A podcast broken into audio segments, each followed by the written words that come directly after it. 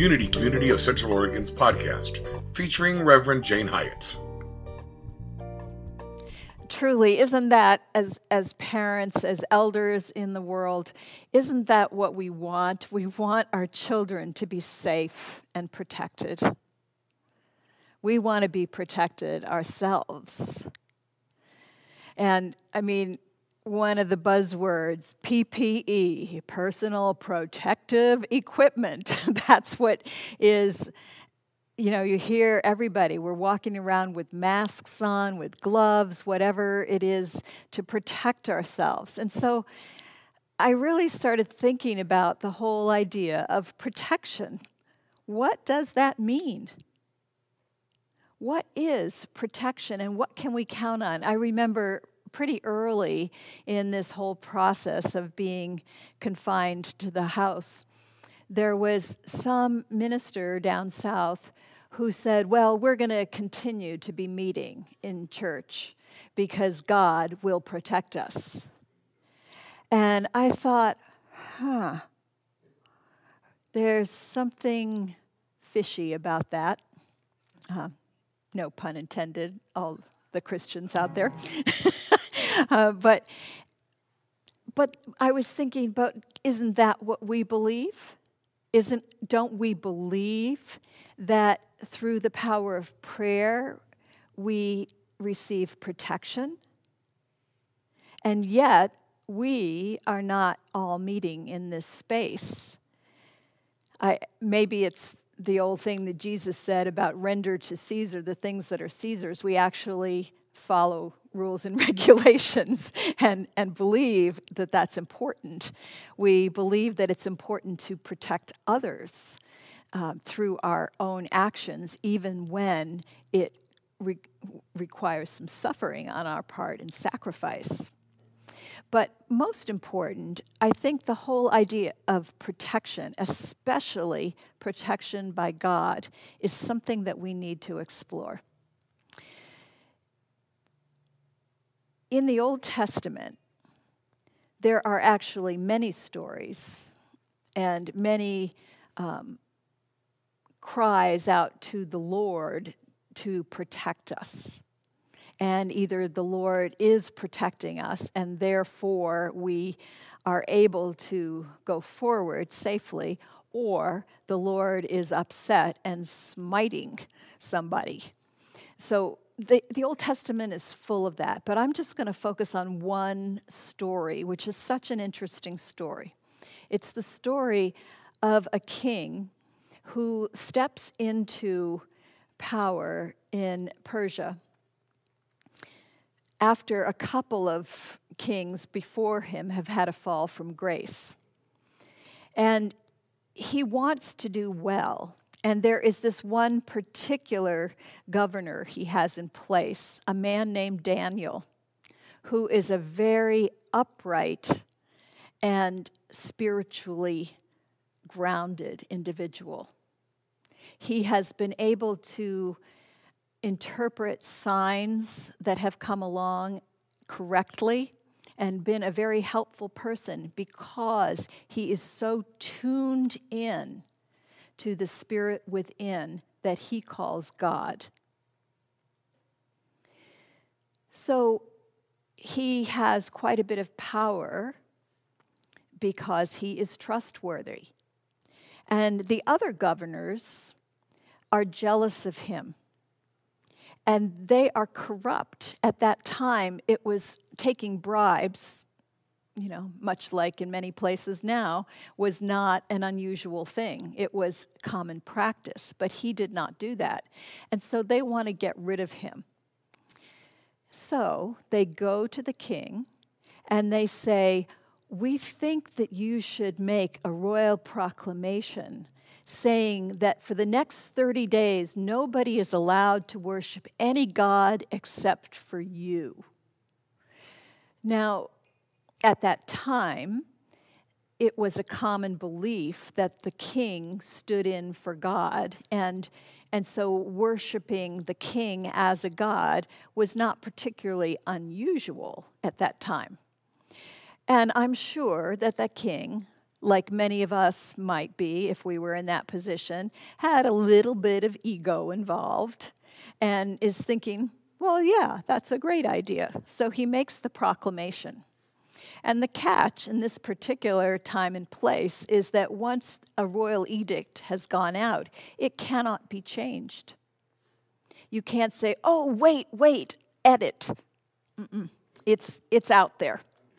So he puts out the edict. And what does Daniel do? Because Daniel is loyal to the God of Israel. Daniel continues doing what he has always done. He prays devoutly three times a day to the God of Israel.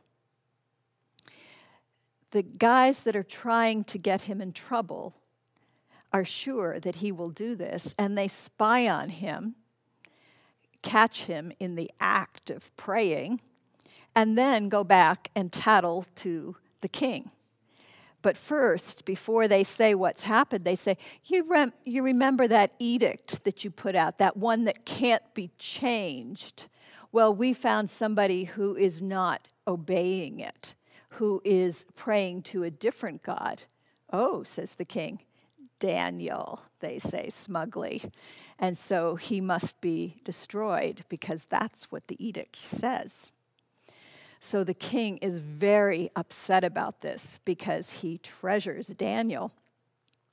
But he also has this thought that maybe Daniel's God will actually save him. He's hoping for that. But he orders Daniel to be taken and thrown into a den of lions. And they put a rock over the den of lions and they seal it, and he puts the king's seal on it so that he can't get out. And the king goes back home and he fasts for the entire overnight um, and just prays himself that the God of Israel will protect Daniel. So the next morning they come down to find out what's happened. They open it and there's Daniel just sitting totally chill. The lions are sleeping kind of doing a Zeke thing. You know, maybe he did a guided visualization with them. I don't, I don't know. It says in the Bible, God sent his angels to seal the mouths of the, of the lions, but he's, he's completely unharmed. So they bring him out, and then decide, the king decides that the problem here is the ones that got him in trouble. And he, he takes them and all their family and throws them into the dens of, uh, den of the lions, who suddenly wake up and devour all those people. One of the reasons that a lot of people don't like the Bible and don't like the God of the Bible, because, you know, here's all these people. Some of them maybe had it coming, your call, but their families certainly did not, and yet they were done in by the lion. So, why was Daniel protected? Is it because he sucked up to God and God liked him better? Do we have to do things to get God to protect us? When bad things happen, is it because God is smiting us in some way? You know, these are questions that people have because the Bible is so embedded in our culture. Even if you yourself have never cracked open that book, it's still in your consciousness because it's in our culture. It's like the air we breathe. You can't avoid it. So, what I would like to offer is that we look at this story from a metaphysical view and stop thinking it was ever intended to be a literal story. Instead, let's look at the idea of who these characters represent. So, the king, the king is the ruler. And so it's the part of ourselves that rules our thoughts, that rules our actions, the one that directs what we do. And this ruler wants to be a good person. this ruler is attracted toward the higher thoughts, the spiritual thoughts represented by Daniel. This ruler wants that kind of life, that kind of influence. But there's these other people involved who are corrupt, that are interfering with that process. So let's look at as the ruler of our own lives or the creator of our own lives would be another way to say it. What are the things that we are drawn toward? What are the spiritual possibilities that we just shimmer, the dreams that are like, oh, could I really do that? What are those for each one of us that we're so drawn to, like hummingbirds to the feeder? And what are the corrupting thoughts that want to interfere with that? So maybe it's a thought that says, oh, you're not good enough. It's a thought that says, nobody would be interested in that. Maybe it's a thought that everybody's going down, just deal with it. Maybe it's a thought that says, You're not important. You don't matter. You can't. Whatever that, those are corrupt thoughts. They are not in integrity, meaning they are not part of your wholeness. But if you, as the ruler, turn and listen to them, then you endanger the part of you that is divine, that is filled with light, that lifts itself up so it's important that you, as the ruler of your life, make a choice. Are you going to listen to the corrupt ones, or are you going to listen to the spiritual Daniel in you? If you do, if you put your energy on Daniel, that spiritual self, then protection comes as part of that package. Because that spiritual self is vibrating at a higher level. So, spoiler alert this does not mean that if you're out in the jungle and a hungry lion comes by, you're not going to get eaten. It doesn't mean that. It doesn't mean that you will not die of coronavirus. It doesn't mean that you won't get hit by a car or that you won't lose your job. That's not what protection means. The circumstances of the material world, the things that we want to protect our children from, we cannot control those. What we get to control is the higher vibration. What do we make those circumstances mean? What do we tell ourselves about them? Do we listen to the corrupt thoughts or do we listen to the higher spiritual Daniel thoughts? When we go in prayer, when we lift ourselves up in our consciousness, we move out of the material third dimension where all the stuff is happening that causes anguish, and we move up into a fifth dimension of a higher vibration where we are light and we know it where we are eternal, where there is nobody can kill who we are. Yes, they can kill our bodies, and sometimes that happens. And for all of us, it will happen at some point. But the who of who we are, that remains eternal. That remains a light that never goes out in that space of light, divine ideas are flowing all the time. Charles Fillmore said, Ideas are divine currency. So, down here on the third dimension, with all the corrupt thoughts, we think that we are in lack. We think, well, I don't have a job, or my bank account is treacherously low. And we think we are in danger and we need protection from that.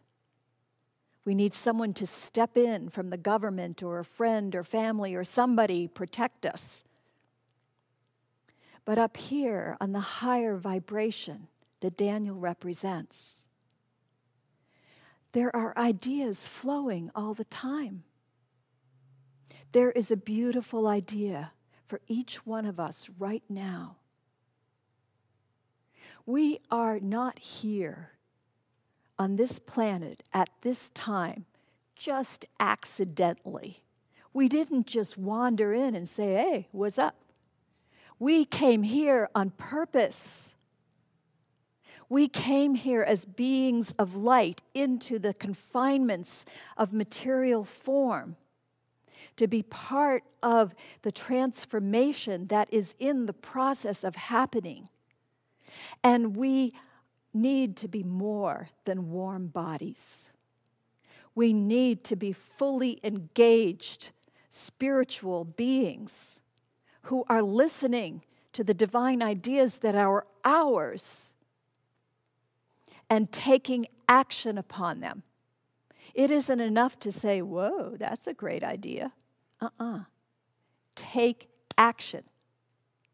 Because along with the divine idea if you keep listening, comes all the how to's. I was listening to Elizabeth Gilbert, I believe it was, who was talking about inspiration. And she said a lot of people, this was within the context of writing that she was speaking, but you can take it with ideas. A lot of people are looking for something cosmic, like you know, God speaking in the movie Moses, you know, whoa, here it comes in with this big announcement of what you are to do. But she said it's not like that. It's almost never like that. Instead, it's about following a trail of breadcrumbs. Like you see, you see one over there, and it's like, oh, Oh, that idea. Let me, let me act on that. And then you find the next one, and then you find the next one. But the key is who are you listening to? Are you in prayer and meditation listening to the spiritual source of your being? Are you listening to that spiritual source that is transforming our world as we speak?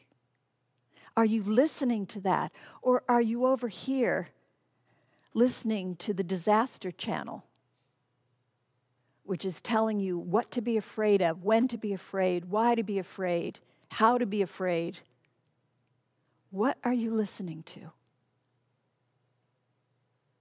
So, yes, we do use PPE, but let's use it from a place of love and caring.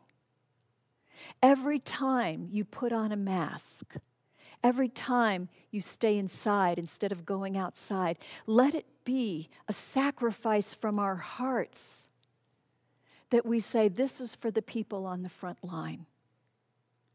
This is to keep them safe so they don't have a tsunami of sick people showing up at once. We do this as an act of solidarity, not as an act of fear.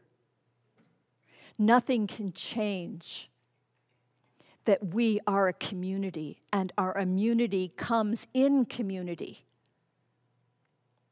as we reach to one another through the heart and through the spirit. That is the source of our protection. There will be the dark forests in our lives where we get frightened. That isn't going to change. The material plane is all about illusion, illusions of fear. But no matter what forest we walk through, no matter what lions we face, no matter what viruses come along, we can always turn to that higher power. It's right there. Open the windows of your soul and face the Jerusalem of love that is there, as Daniel modeled in this story. Because when we do that, when we do that, we lift up not only ourselves in safety, but our whole world. And that's what we are here for at this time on planet Earth. Namaste.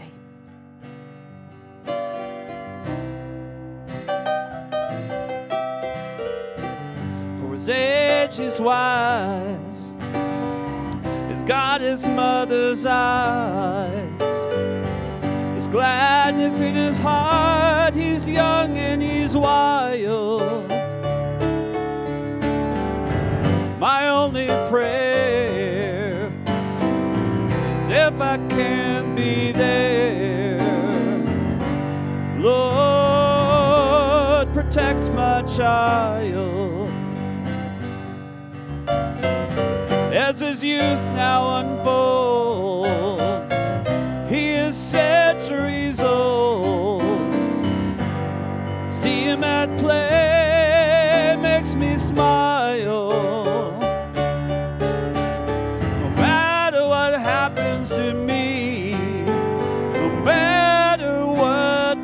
destiny, Lord, protect my child.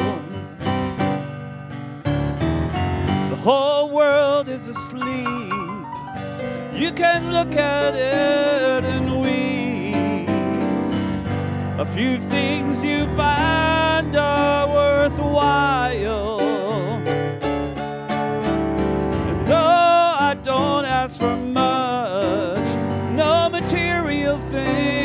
Touch. Lord, protect my child.